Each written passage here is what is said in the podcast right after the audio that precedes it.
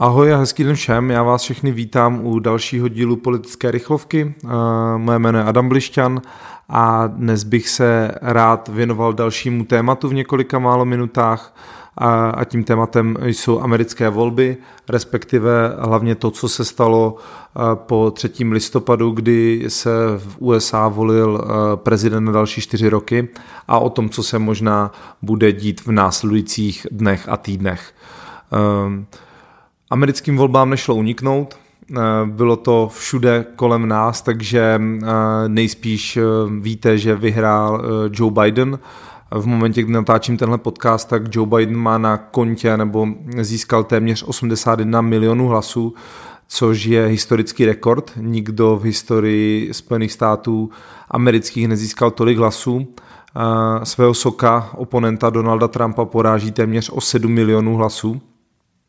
Eh, abychom teda byli korektní, nebo abych já byl korektní, tak eh, těch Trumpových 74 milionů, které, které má, tak to je historicky druhý nejlepší výsledek. To znamená, eh, to, to celé svědčí o tom, jak neskutečně velký zájem o ty volby byl, jak ty volby byly vypjaté a jak moc chtěli američané ehm, rozhodovat o tom, kdo bude jejich prezidentem další čtyři roky. Možná víc než ehm, eh, to, kolik mají oba kandidáti hlasů, je důležité, kolik získali volitelů, protože možná už jste zaslechli, že v Americe se nevolí prezident přímo, ale volí se prostřednictvím takzvaných volitelů. Pokud vám tohle pořád není jasné, tak doporučuji můj podcast s Romanem Jochem, eh, který jsme natáčeli někdy o prázdninách a on tam velmi dobře popsal, co systém volitelů znamená a proč ho vlastně američané vůbec mají. Eh, Joe Biden získal 306 eh, volitelů a Donald Trump 232, takže to není úplně tak těsný výsledek, jak se v některých chvílích eh, očekávalo. A, ale je dost možné, že, se ten, že ten poměr bude ještě trošku jiný, k tomu se za chvíli hned dostanu. To sčítání trvalo uh, hodně dlouho, mnohem díl, než jsme bývali zvyklí uh, historicky. Uh, bylo to tím, že většina voličů tentokrát využila takzvaného korespondenčního hlasování a ten hlavní problém, a možná to budeme vnímat eh, my tady v Evropě, nebo eh, my, co nebydlíme ve Spojených státech, tak ten hlavní problém je v tom, že eh, každý stát má jiná pravidla. To znamená, že někde bylo potřeba, aby voliči odevzdali ten svůj hlas v dostatečném přestihu tak, aby, aby eh, na během volebního dne ten hlas nejpozději došel do volební místnosti a naopak jinde zase stačilo, když ho teprve v ten volební den odeslali, takže mohl přijít až několik dní po volbách. Došlo to až, dalek, eh, až tak daleko, že teď ve středu eh, nad ránem se teprve sečetly některé hlasy v státě New York, Eh, tam už sice dávno eh, s přehledem vyhrál Joe Biden a ty nové hlasy eh, byly taky pro Bidena, takže ten svůj náskok akorát navýšil, ale je to poměrně zvláštní, že až teprve měsíc od voleb se, se mohou objevit nové hlasy a úplně si nedokážu představit situaci, že by třeba v New Yorku celou dobu um, Donald Trump vedl a až tyto hlasy by mm, tu misku vah převrátili na stranu Joea Bidena. Nedovedu si představit, eh, jak by to celé vypadalo a co by to v amerických, eh, ve Spojených státech amerických způsobilo.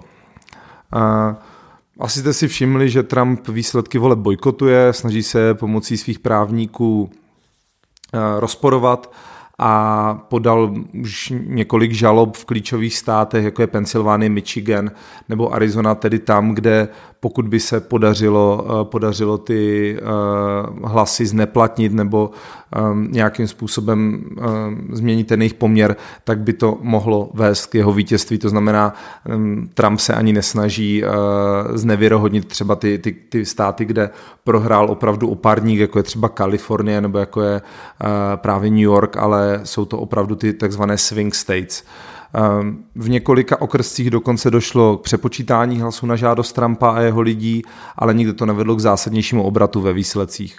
Ehm, občas došlo k vtipným situacím nebo k zajímavým situacím, kdy například ve Wisconsinu Trumpova kampaň zaplatila 3 miliony dolarů, aby pokryla náklady na to přepočítávání a, potom se zjistilo, že eh, akorát přibylo více hlasů pro Joea Bidena.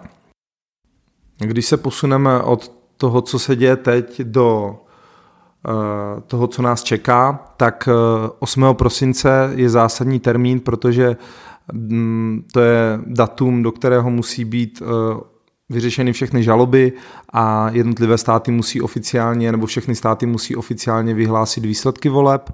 Klíčové datum je potom 14. Eh, prosinec. To se totiž sejdou volitele v jednotlivých státech a budou hlasovat pro příštího prezidenta USA. Je to zásadní moment celého procesu, protože tady se teprve reálně odehrává volba prezidenta. To, co se dělo na začátku listopadu, tak eh, nebyla přímá volba prezidenta. Mm, USA používají ten eh, systém volitelů, to znamená lidé v jednotlivých státech spíše říkali, pro koho by měl potom, pro koho by měli ti jejich volitelé později hlasovat. A přestože by volitelé měli respektovat výsledky voleb svého státu, tak nakonec mohou hlasovat jinak.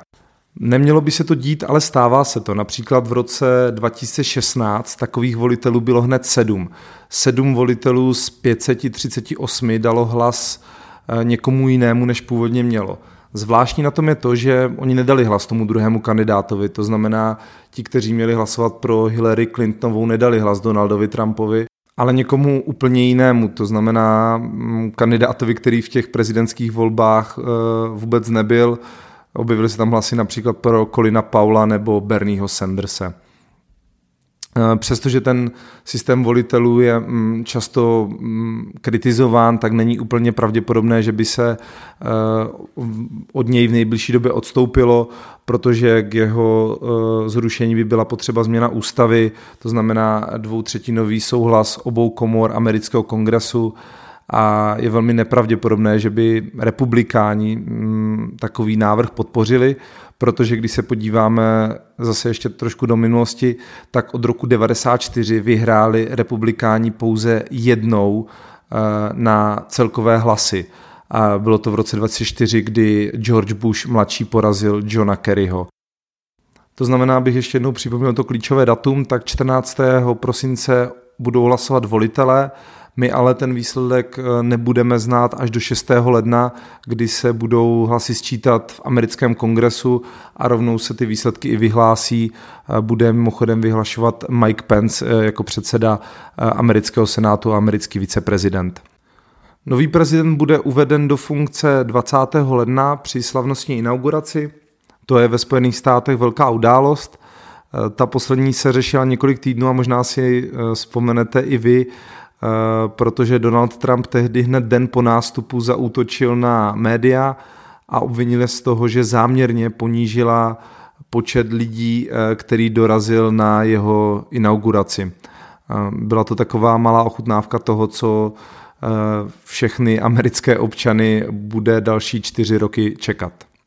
Pokud se nestane nic eh, zásadního, tak do prezidentského křesla usedne Joe Biden, který mimochodem 20. listopadu oslavil už 78. narozeniny a bude tak suverénně nejstarším prezidentem v historii USA.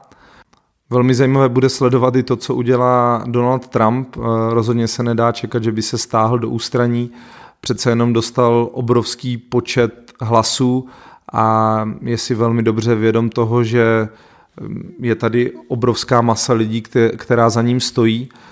Mluví se tady o tom, že by se znovu pokusil kandidovat v roce 2024 a objevily se například spekulace, že by mohl založit svůj vlastní televizní kanál, kde by mohl dostávat prakticky neomezený prostor. Ať to dopadne jakoliv, tak je jasné, že o Donaldu Trumpovi neslyšíme naposledy a myslím si, že eh, prezidentství eh, Joe Bidenovi dokáže ještě hodně znepříjemnit. Ehm, já vám moc krát děkuji za poslech, doufám, že vás tahle rychlovka bavila. Budu rád, když budete politický podcast odebírat na sociálních sítích Facebook, Instagram. Pokud eh, budete chtít podcast podpořit, tak eh, můžete na eh, patreon.com lomeno politický podcast a já se budu těšit zase na slyšenou u dalšího dílu.